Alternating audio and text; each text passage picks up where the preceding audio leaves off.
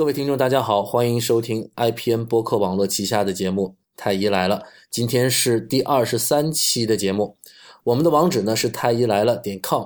我们推荐大家使用播客客户端订阅收听我们的节目。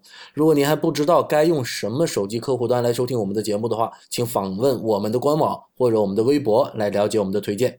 那我是楚阳楚太医，大家好，我是田吉顺田太医。大家好，我是陈玉兰陈太医。嗯，今天呢，大家收听到我们的节目的时候，应该是年二九。那么我们呢，在这里呢，也给大家拜个早年，祝大家羊年幸福。哎，过年好，过年好，过年好，祝大家新新年洋洋得意，吐气扬眉。哦，吐气扬眉，羊的眉毛是什么样的？好，那么 羊的眉毛应该都是白的。呃，那快过年了哈，我们就给大家讲一点。呃，严肃的话题，是吧？嗯，我们这个严肃的话题呢，就是包皮。请你严肃一点，陈太医。我知道你阅人无数。啊。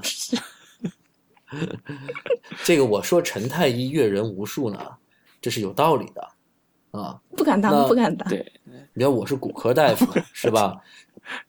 田太医呢是妇产科大夫，妇产科大夫呢。看其他的生殖器可能看的比较多，但男性生殖器呢，可能还是陈太医看的比较多。陈太医在皮肤性病科，是吧？对，天哥，你看的那些都是这一个造的孽啊！对，好冷，源头都在你那啊。陈太医啊，又不是我让他们去的，这是什么态度啊？陈太医，你作为一个呃。女性哈，你觉得这个包皮是切掉好看呢，还是留着好看？有要是过长的话，那肯定是要切掉的。我说美观的角度，留着也不好看呀，皱巴巴的一坨，皱巴巴的一坨。谁说皱？那也有人就欣赏这种外形呢。不是，关键你这个它就很难洗呀。我觉得从结构上面讲也很难洗呀。然后翻开的话，就通常就是一股味儿，咦，一股味儿。对，这所以说就是健康的才是美观的嘛。对呀，健康本来就是最美的。哎，那你作为一个妈妈哈，你应该是经常给你的小小男孩是吧？你孩子是？对，对你经常给给你家孩子洗澡是不是？基本上都是我洗的。对啊。那那你现在你给他洗他的小鸡鸡吗？他不让我洗，我都快吵死了。不让你洗？他为什么不让你洗？一开始的时候我没太注意这个，我觉得他还小，才两岁多嘛，我觉得他应该还不懂吧。然后我也没有太注意。有的时候我正洗着澡呢，然后他说要尿尿，然后他爸就把他抱进来尿，结果就让他发现了妈妈没有这个东西。从此以后，他就不让我洗他的这个东西，他就觉得你可以摸我的，我不能摸你的，那我不是亏了？好像是这个意思。然后从此就把你儿子想这么复杂，他 就是很复杂的，人小鬼大。那你看，你天天帮他洗，但是他不让你洗，那你刚才又讲到了，这不翻起来不健康。对啊，因为小朋友的话，他。并不是说以后一定会过长，只是说它小的时候的话都是有一点长的，都是要翻开来洗的嘛。所以有的时候实在不行的话，就只好跟爸爸讲，说他一直不让我洗，已经三天没洗了，这样不行，爸爸进来洗一下这个部位。他爸让要洗，他就让洗，他就觉得反正不亏。大不了我也玩玩他的 啊，大不了我也玩玩他的。他真的会玩，对他来说，这这都是很好奇的东西啊！哎，你也有一个，为什么你那只那么大？你看，整个人都大，不行，这个画面实在太美。你你别嘚瑟，我告诉你，你也有那天。呃，我要是帮我儿子洗的话，我应该是穿上裤子帮他洗。对，但是你睡觉的时候，两边都要脱了。就可能你一起睡觉的时候，然后小朋友就会觉得说：“哎，你也有啊，我也看看。”早晚有这一天，我告诉你。真的，这画面感实在太强了，我有点接受不了。就是这个事情，有一个小朋友说：“哎，借你的那个什么给我玩一下。”这个啊，不行，不行，这个真的不行。不过刚才陈太医，别玩坏了，妈妈以后还要用。你轻点玩哈，妈妈等会儿还要玩呢。不行，这难道这一期注定的是节操碎满地的一期吗？哎，我肚子疼。嗯，不过刚才陈太医提到了一点哈。好好，我们讲回正经的。对啊，他他说这个小孩子都是生下来都有一点包茎。对，不是。那那我这个时候我要我要调侃一下陈太呃田太医了，田太医包皮长不长？现在肯定是不长，但是我我小时候我怎么没印象？我家里人要给我洗呀，我真没这个印象。那么小应该记不得吧？不是，可能当时田太医呢发育的比较早熟，很早就明白了这个道理，很小的时候就开始自己洗了。其实每个小孩生下来都是有一点点包皮过长的，所以呢，这个犹太人就要进行那种割礼嘛，几乎每一个小孩都都进行割礼的。对，是这样。我想起来，我小学的时候，我还跟我小学同学，跟我一发小关系特别好。他是不知道从哪听说的，就说这个东西长了不好。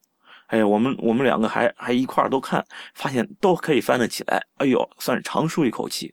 哦，我还以为要怎么着了呢。天哪，你真的是有医学天赋。那时候知道能翻得起来就不算包茎是吧？不是，这这是我从我那发小那了解到的。他是从哪了解的我不知道。他教给我，他告诉我，那你得看看。要不行的话要开刀，他是这么说的。那会儿才上小学呢，你想想。天哪，真的，你这个启蒙课上的真早。你给大家介绍一下吧，包茎和包皮过长有什么区别啊？包皮过长就是能翻得上来，包茎就是你怎么翻都翻不上来，就简单的区分应该就是这样。暴力翻上来的。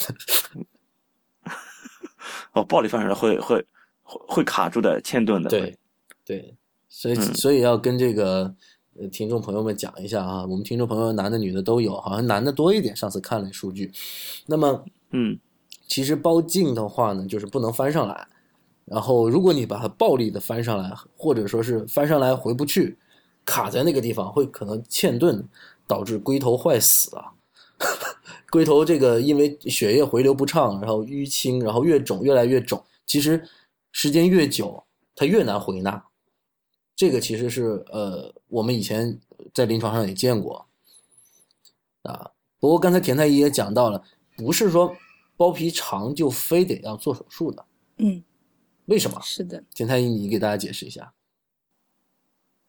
因为其实你只要能够翻得上来，能够做到很好的清洗，就应该就没关系。其实你如果一直盖在那里，是会有这种包皮垢在里面长期的沉淀在那里，你你你没没法把它翻开，没法做对里面进行清洗。不管是你有性生活之前，对于你自己；有了性生活之后，对于你的性伴侣，其实都是有影响的。这些包皮垢，所以应该做到清洗。这就是从其实简单讲，就从干净的这个角度上来讲，还是要要翻上来是更好的。嗯，对。哎，那陈太医，你作为一个皮肤科医生，你应不应该给大家介绍一下什么是包皮垢？这个垢是污垢的垢，哈。嗯，我就曾经在呃实习的时候，我曾经遇到过一个就是包皮垢的小朋友，他家长就是带着他来看，结果那个时候的话呢，是正好门诊就中午休息，没有人看，然后不知道家长 怎么也那么冒失，就直接带着就到住院部来了，然后。中午的时候，老师都在睡觉，然后他进来看我一个实习生在那里写 写病历，然后就问我说：“这个是什么东西？”他觉得小孩子反正年纪小，给阿姨看也没有关系，然后就问我这个什么东西。结果那时候我不知道这是包皮垢，我一想，哎，这什么东西？怎么怎么凸一块儿起来？然后我想，嗯，难道是尿道结石吗？然后又觉得好像很很浅表。然后又又可以推得动，我想他如果在尿道里面的话，怎么会推得动呢？我百思不得其解，这是什么东西？然后就想不通，然后就只好把老师叫起来。结果老师一眼就觉得就这种事情你要把我叫起来，这包皮垢嘛。然后我就觉得很委屈，我想我又没有长这个东西，我哪知道这垢能长这么大？嗯，我想问一下陈陈太医，这个这个是小孩是属于包皮过长还是包茎啊？包茎，他根本翻不上来，所以就家里人也没有办法帮他清洗，结果那包皮垢日积月累，就积了这么大一块儿。哦，那当时是因为他不能够正常的排尿了呢，还是因为有炎症感染？没有，就是家长看着看到这么个东西啊，觉得会不会肿瘤啊？这样，多了个东西，对，嗯多了个东西，肯定是很挺害怕的吧？呃，其实我没有太听懂啊，就是呃它不是包茎吗？它不能翻上来，那应该看不到东西啊。包皮垢都已经掉到外面来，它就已经掉到外面肿起来了太了多了。肿起来，它在皮下形成了一个肿块，然后家长一看，哎，这有个有有黄豆大了那个肿块，就觉得哎，怎么会突然嗯多一个肿块？确实挺大的。嗯，就是说包皮垢可以到这么大，对呀、哦，哦，也就是说它并不是感染，只不过说是是上面形成了一个肿块。嗯嗯啊，对，因为我想说这个，就是因为如果是包茎然后合并感染的话呢，就一般来说不建议在急性期做手术，应该等炎症消退之后才做手术。那你作为作为一个母亲啊，那你怎么帮你小孩子去洗啊？那你现在你自己不帮不能帮他洗，他不让你帮他洗，那你先生帮他洗吗？对啊，就是大概两三天这样子，我就叫他洗澡的时候进来一下，就专门洗这个局部，其他部位他就是不管。哦，好，那那你们儿子是，你们儿子没没问题吧？没问题啊，挺。好的，可以翻得上来。啊原先我也挺着急的，就是很小的时候就就特意去检查了一下这个东西能不能翻上来，结果发现是正常的，嗯，挺好啊。，其实这个事儿为什么提这个事儿呢？因为好，我发现好多人都不知道，就像田呃陈太医这种情况哈，很多的妈妈都不知道怎么帮小孩子洗这个包皮垢。就是一般来说哈，这个度怎么把握呢？翻的时候，如果说是确实引起了很剧烈的疼痛，小孩子哭闹不止，然后很抗拒，那你可能也不要勉强着去翻，那可能他是包茎。嗯，如果说啊，你轻轻的翻，然后就是安抚他一下，然后哄哄他，然后就能够翻上来，然后比较轻松的翻上来，又能比比较容易的回纳回去的话，这种度就是比较好。那么也不要，刚才我们虽然是开玩笑，但是这个确实不能太暴力的去翻。如果太暴力的翻的话，引起损伤水肿反而就更麻烦了，对吧？嗯，对，其实也不用那个妈妈们洗澡也不一定就只有妈妈才能洗，我们家孩子都是我洗，对啊，你是模范丈夫，来做这事儿也没问题。啊、然后刚才田太医讲到哈，他和他的小伙伴儿小的时候攀比啊、也不知道攀比什么呀，攀比也不知道攀比什么啊，对比到底是谁更长一点还是怎么样啊？包皮包包皮包皮谁更长一点？然后其实很多听众他们都会有这种疑惑，就是那这个包皮到底要不要切？什么时候切？陈太医，嗯，你这个不是说你做过这个手术吗？我做的都是成人的，哦哦，你都都是小成人。对啊，啊那这个好像是上小学的年纪吧，对吧？就是孩子一旦能配合这个操作的话，就尽量早，那就差不多就是上小学的年纪就可以配合了。嗯，不过你刚才说这个尽量早，这个可能会引起大家的误解啊，并不是包皮过长就要尽量早的做。我们刚才说的是包茎才要做，也就是不能翻上来的那些才要做。嗯嗯，是吧？对，为什么不能翻上来的那些要做呢？就是因为他可能像刚才陈太医讲到的，他在实习阶段遇到的那一个病人哈，就是他这个包皮垢会积在里面，积的太多了之后呢，会引起炎症，是吧？另外一个，它如果是包皮垢过多的时候，它可能会让这个包皮和龟头之间产生一个粘连，啊，嗯嗯以后就根本就分不开了，除非做手术。还有一种情况就是说，它可能就像，呃，刚才这个包皮垢太多啊，它直接就堵在这个尿道口，或者说是它整个包茎包皮多出来这一部分也发生了粘连，直接就影响它排尿了嗯，啊！就前面不是多出来一节吗？这一节都粘起来了，只留一个细细的小孔。那么排尿的时候，这尿线会变细。那这种情况下呢，也是，其实也是应该去，最好是早一点去把这个手术给做了啊。但是陈太医刚才讲啊，那成年人是不是要切呢？你不是做了好多成年人的吗？我没有做好多，统共就做了两例，啊，哪有你经验丰富？我我还我只是看过，我都没上过台包皮手术。哦，没关系，你后来去做另一个了。什么叫另一个？那就是说，我们再说说点正经的哈。咱们说那个成人什么时候做手术？没人知道。成成人，成人其实包茎的话，也要看。如果你嗯没有这些感染的话，其实可做可不做，也不是说只要是包茎就一定要要开刀。你如果还是基本上能够洗洗一洗，然后也没有什么什么严重的这种感染呀等等的，应该也不是说必须就要就要就要做手术。但因为包茎的话，还是容易发生这些炎症啊，或者你你即使自己不发生炎症，有可能会影响到你性伴侣，那么有可能很多人包茎可能要需手术。再一个，包皮过长，可能有些人会影响性生活质量。所以说，可能有些包皮过长，他们是出于性生活质量的原因，可能他们会去要求开个刀去把包皮割掉。嗯，这个里面其实有一点，有一点，我有一点点不同的意见，就是说，呃，包茎我建议还是尽可能都去做，因为，呃，它这种潜在的问题还挺多的。第一个，它不能翻上来，嗯，对吧？不能翻上来之后，它就不能够及时的清理这个包皮垢，就不好洗。那包皮垢。存留在里面就是会容易引起炎症，是吧？还有一系列的反应啊、粘连啊什么的。所以包茎呢，呃，尽可能我都觉得去做。虽然这不是绝对指征，但是包茎最好是去做。但包皮过长的话，那刚才我们讲到，就是可以翻上来，可以翻上来就意味着你可以清洗。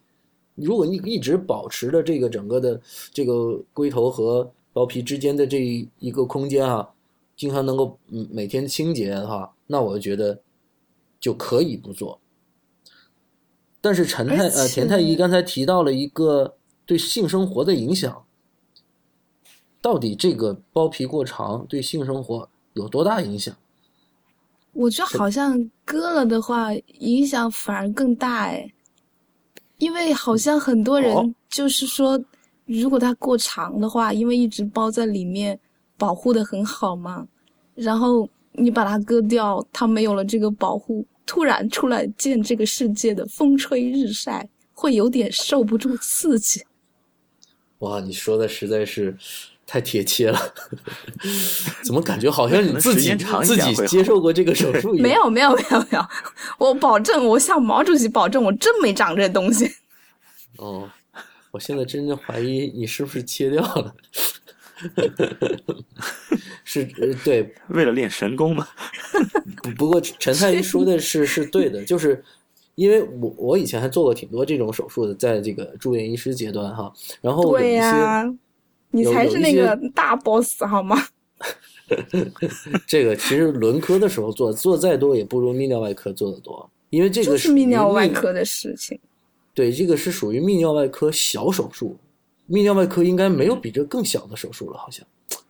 对，所以就是在实习阶段，在轮科的阶段，都都会做到这个手术，因为这手术也比较简单，其实都用不上什么太复杂的手术器械，其实就是剪刀啊、局麻、局麻，对，嗯。然后，不过陈太医刚才说那种体验是对的啊，我我自己没做过啊，我自己 我自己是可以翻上来的。啊。那病人有随访的嘛？那你你也会知道的呀，这个。对，所以这些病人他们会会有一种很明显的感觉，因为原来包在里面很是不会受到这个衣物的摩擦的嘛，对吧？现在翻起来了，直接就和内裤发生摩擦，然后呢就会产生那种怎不适对不适的感觉，特别敏感，是吧？就整天呃龟头上面就是会受到摩擦。但是刚才陈太呃田太医讲到，就是这个对性生活有没有影响？其实真的有影响。比如说原来这个人属于有点早泄，是吧？嗯那么敏感度就是属于很高嘛。那么如果把包皮切掉之后，就像如陈太医所说，他原来是没有经受过风吹雨打的，现在把包皮割掉了，他整天他就接受风吹雨打，对，所以呢，世界好他这个残酷啊。他就没那么敏感了，没那么敏感了，整个的性行为这个过程啊，很有可能会延长，对吧？这个是要经过很长一段时间的磨练吧？这个不用很长一段时我想想间，应该是这样。这个真的不用很好长时间。像我我问过这些做过包皮手术的病人，嗯，真的呃不需要很长时间，大概快的一个月，慢的最多半年，我觉得他们就能适应了。适应了之后，对，所以如果说从这个角度说的话，其实，呃，如果说有早泄问题的朋友，我觉得是可以考虑去切一下。但是这个我也不不打保票哈，别到时候 说这出太医说不靠谱啊。对，几年了还没适应过来，人就就要找你来寻 仇。对啊，我本来是快枪手，切完之后还是快枪手，那怎么办？嗯那这个我不打保票，我只是说讲这种可能哈，我也不是泌尿外科医生，但是呢，我是根据之前的经验和一些病人的这些反馈得到的这种啊，对于性生活的影响的一个判断。那还有一些朋友问哈，就是说，那这个包皮切的时候是不是很痛啊？那打麻药的时候痛你哎好像是，好像是，因为我看他们在台上好像挺难过的。没你，只要但凡是个男人，他想到他那个地方正在动刀，肯定就挺难过的。呃，但其实呢，做这个手术是不会痛的，因为会打麻醉。对，打局部麻醉。对，嗯、但是呢，打局部麻醉那个那一下是最痛。对，嗯，因为也是在附近打的。对，要那个在那个阴茎根根部做阻滞。所谓所谓阴茎根部做阻滞，就是说在阴茎的根部打上几针。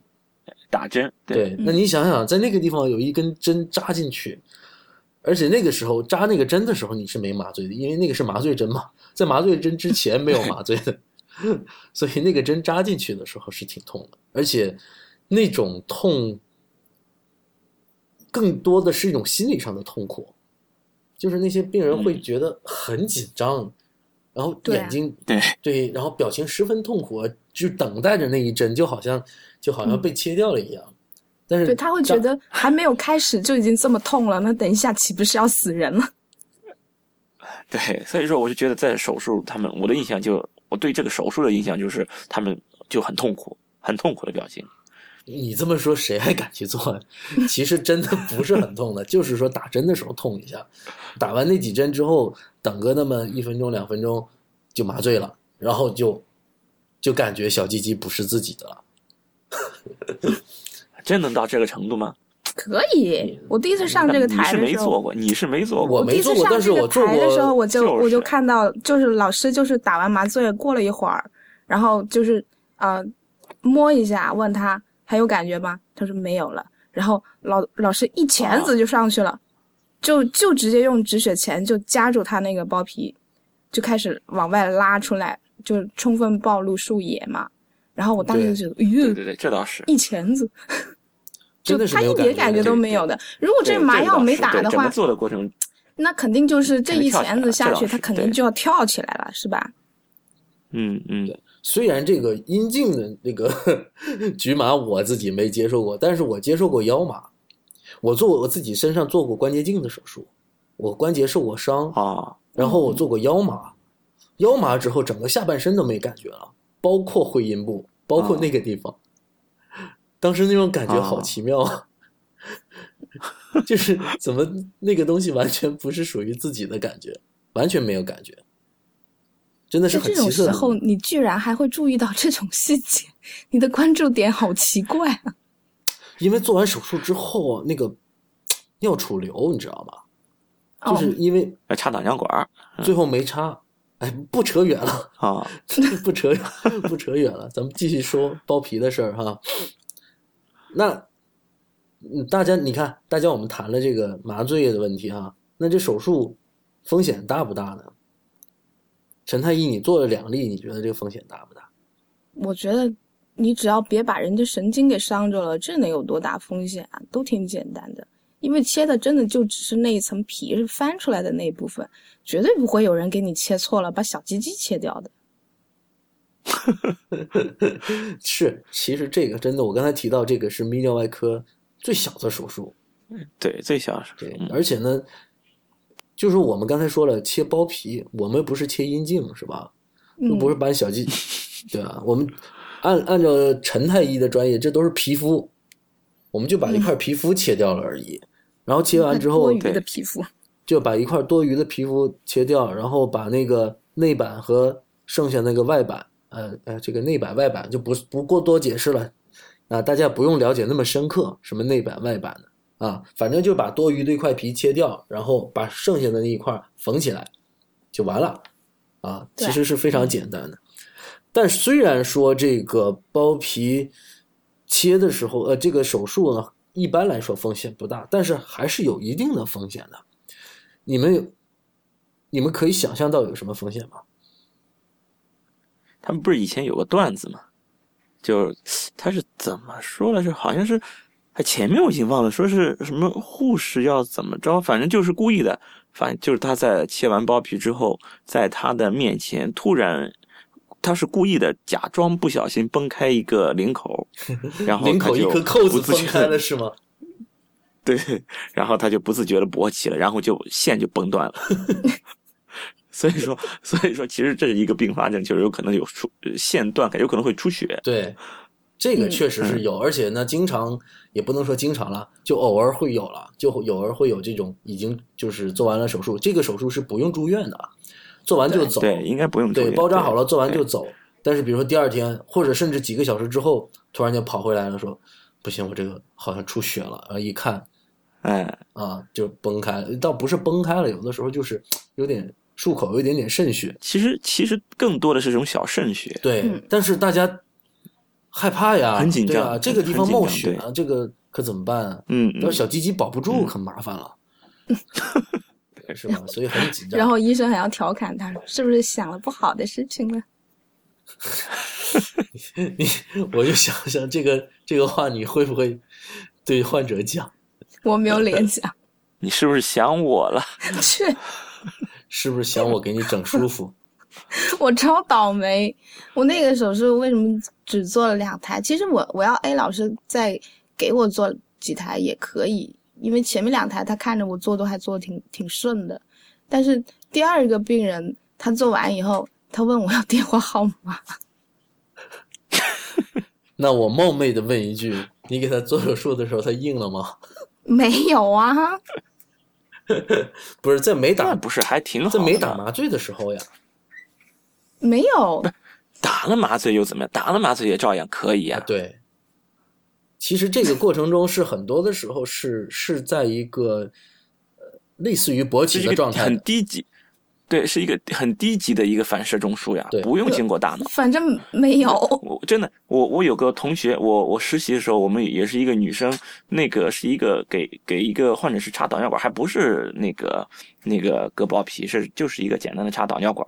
然后那个患者当时是已经全麻了，全麻已经做好之后，术前他要给他插导尿管，但是因为手那个操作不是很不是很熟悉嘛，就不停的在摆弄摆弄摆弄，结果就给摆弄硬起来了呀。那 所以我们当时就给那那个女生，我们所以说就很难插，就没办法了，就叫老师了。我们就给那个女生就取了个外号叫“博导”嘛，你插个导尿管都给勃起了嘛，就博导。勃起了，其实更好插。是吗？我觉得也难说，那那你三个抓得手指牢一点啊怎么怎么没有，其实是他主要是因为整个操作不够不够熟练。对，真的真的插老是刺激导管管，老是刺激我我是插了很多的，因为我们就算是我不在泌尿外科，我们也要手术前也是插导尿管的，而且导尿管都是医生来插的，有的时候一般是可能我们实习医生插，有的时候住院医师插，那有的时候可能哎我顺手就给他插了，然后我们住院医的阶段插导尿管不要插的太多，真的硬起来还挺好插的。听起来可能好乖，不是，可可可能因为你们都对这个比较，对就是说，如果你你知道，其实对对你插的尿管如果不容易的话，嗯，对对女性来讲的话，其实觉得这个东西就是很难弄，因为自己没有。然后我其实做那两台割包皮的时候也是战战兢兢的，因为就觉得应该很痛吧，这样子。然后打麻药的时候总是觉得，哎呀，它应该很痛啊。我也不知道它确切会痛成什么样子，因为我也没有这个东西。哎，其实这个刚才我们又走题了。其实我们在说割包皮风险大不大，对吧？其实，其实切包皮还是有一定的风险的，因为我见过，就有一些可能从其他医院做手术，后来做的不满意的，又跑回来到我们医院来做的。怎么回事呢？这个包皮下方，就是龟头下方是有一个包皮系带的，哎，对对吧？嗯，这个地方要保存好。你嗯切的过程中，如果这个地方过短，啊，对，以后就会扯的。它就会扯住，对知道吧？所以尤尤其是如果说它是在切的过程中，它是一个疲软的状态的时候，那么它这个是很松弛的。可是你忽略了，它会它这个海绵体会会勃起的，对吧？一勃起的时候，它那个地方它就不够长了，它那个系带，然后它就变成是弯的了。一旦勃起之后是个弯的，嗯，那个外形很难看。哎，这个我还真没见。关键不是会不是会痛吗？那也是会痛啊，但是时间久了，那就是只是弯的呀，它它不够长啊，所以这个就要做整形才行的。嗯，那你说弯向下弯嘛，还好一点，弯向一边，那就更难看。就 Y pass，对，虽然是个小小手术，但是其实也考功力的。嗯，反正以前我的老师是特别特别叮嘱我说，这个地方要特别注意，这样子。哎，我我有个同学也是，他是泌尿科，他本人就是一个泌尿科医生，他就说这个手术小手术是小手术，不用住院是不用住院，但是不是说说那么好做，是怎么回事？就是你也不是说不好做，你你想把它做完是没问题，但你要做的很好就很好，还是需要一定能力、一一定积累的，还是对，这里面什么叫好？有几点哈。第一个，咱们不出不让这个不让这个阴茎变弯，这是最基本的，对吧？嗯第二个呢，缝的扎实了以后，它不会有疤痕，知道吧？当然了，这个地方很少有疤痕，但是有的时候缝的不好，对皮对的不好，它好像会形成一个，还是会有人形成一个那种，呃，类似于对皮不好的话，就比较容易出现。啊，但是必须强调哈，包皮的血运是非常好的，一般来说不怎么形成疤痕的啊。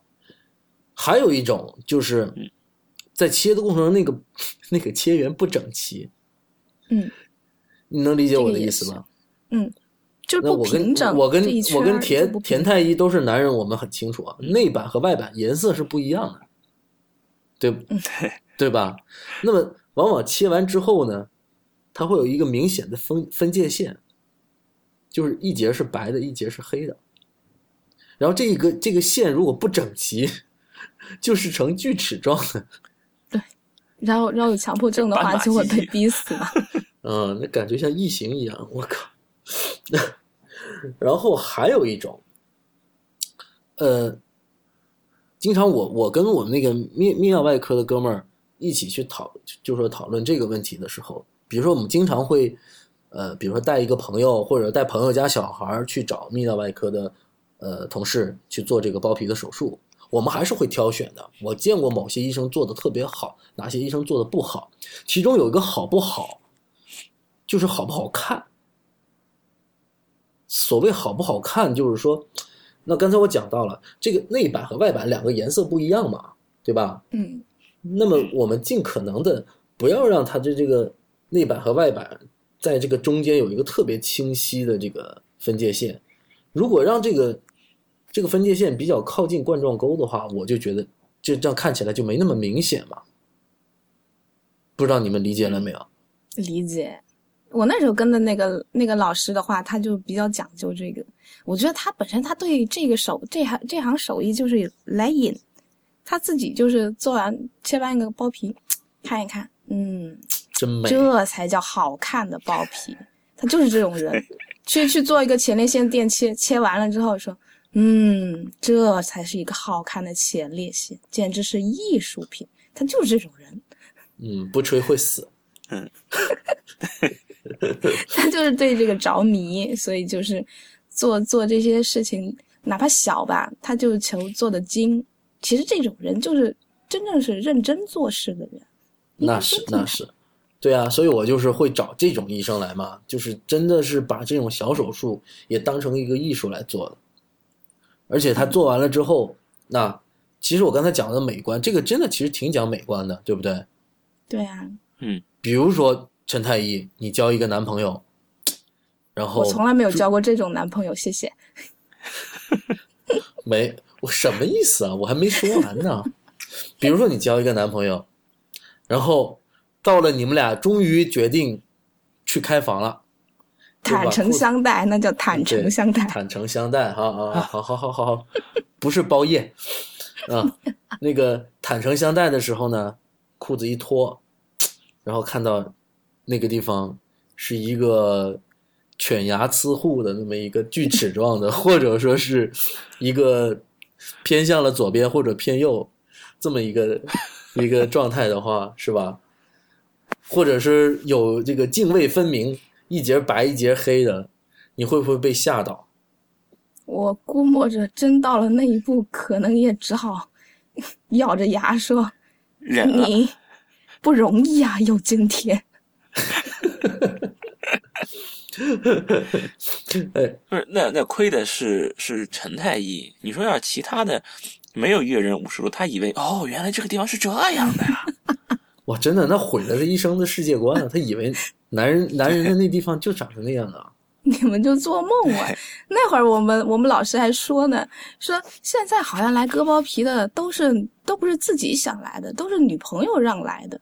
然后我那时候就莫名就想有个想到一句，我说哎，那女朋友为什么会知道长到这个程度就是应该要割的？那应该是有过对比呀。因为他看了丁香医生啊。呃，此处为硬广告。不是这个为什么要切？刚才咱们都讲了，就是说你能翻上来的话可以不切，不翻上来的话，真的作为女朋友，我觉得是应该关心这个事儿。那听听这期节目的肯定有女性听众，我知道你们在偷着乐，但是我觉得你们不应该单单偷着乐，听着好玩儿，这个东西要学。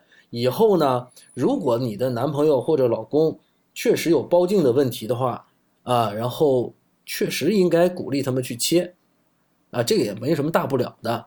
为什么呢？刚才田太医已经讲过了，这个包皮垢的存在啊，其实对女性的健康也是有影响的，对不对？对，这个里面，嗯那以前我们那犹太人为什么进行割礼啊？但我这个犹太人进行割礼是什么原因？这是历史原因和宗教原因，我们不分析。但是我们知道有一个文献啊、就是犹太人进行了割礼之后，他们得阴茎癌的这种比例是非常非常低的。这个不知道二位知道这不知道？个这个我也看过。对，其实包皮垢啊和包皮的这个炎症啊，其实还是呃会成为一个阴茎癌的一个可能的一个潜在的发生诱发因素，对吧？嗯，对，所以说嗯，另外一方面呢，就是它如果这个地方处理的不干净的话，对女性健康也是有影响的。田太医对女性可能会造成什么影响？阴道炎，主要也是也哎也是炎症的问题吧。对啊，嗯因为他那个地方洗不干净，对，啊，所以呢，听到我们这一期节目的女性朋友，回去也翻翻看，翻翻翻看，对翻翻看，帮忙翻翻看，翻翻看，好吧，好吧，那我们这期节目就先到这里啊。那么再次祝福大家这个新年快乐哈，替拜了个早年。那么你现在听到的是我们 IPN 播客网络旗下的节目《太医来了》，今天是第二十三期哈，欢迎大家的，谢谢大家的收听。那么我们的网址呢是太医来了点 com，啊，我们的新浪微博呢就是 at 太医来了。我们的 Twitter 呢也是呃太医来了的全拼，我们的这个官方微信呢也是太医来了，那么我们今天的节目呢，就先到这里，谢谢大家收听，我是楚阳楚太医，拜拜。拜拜。拜拜。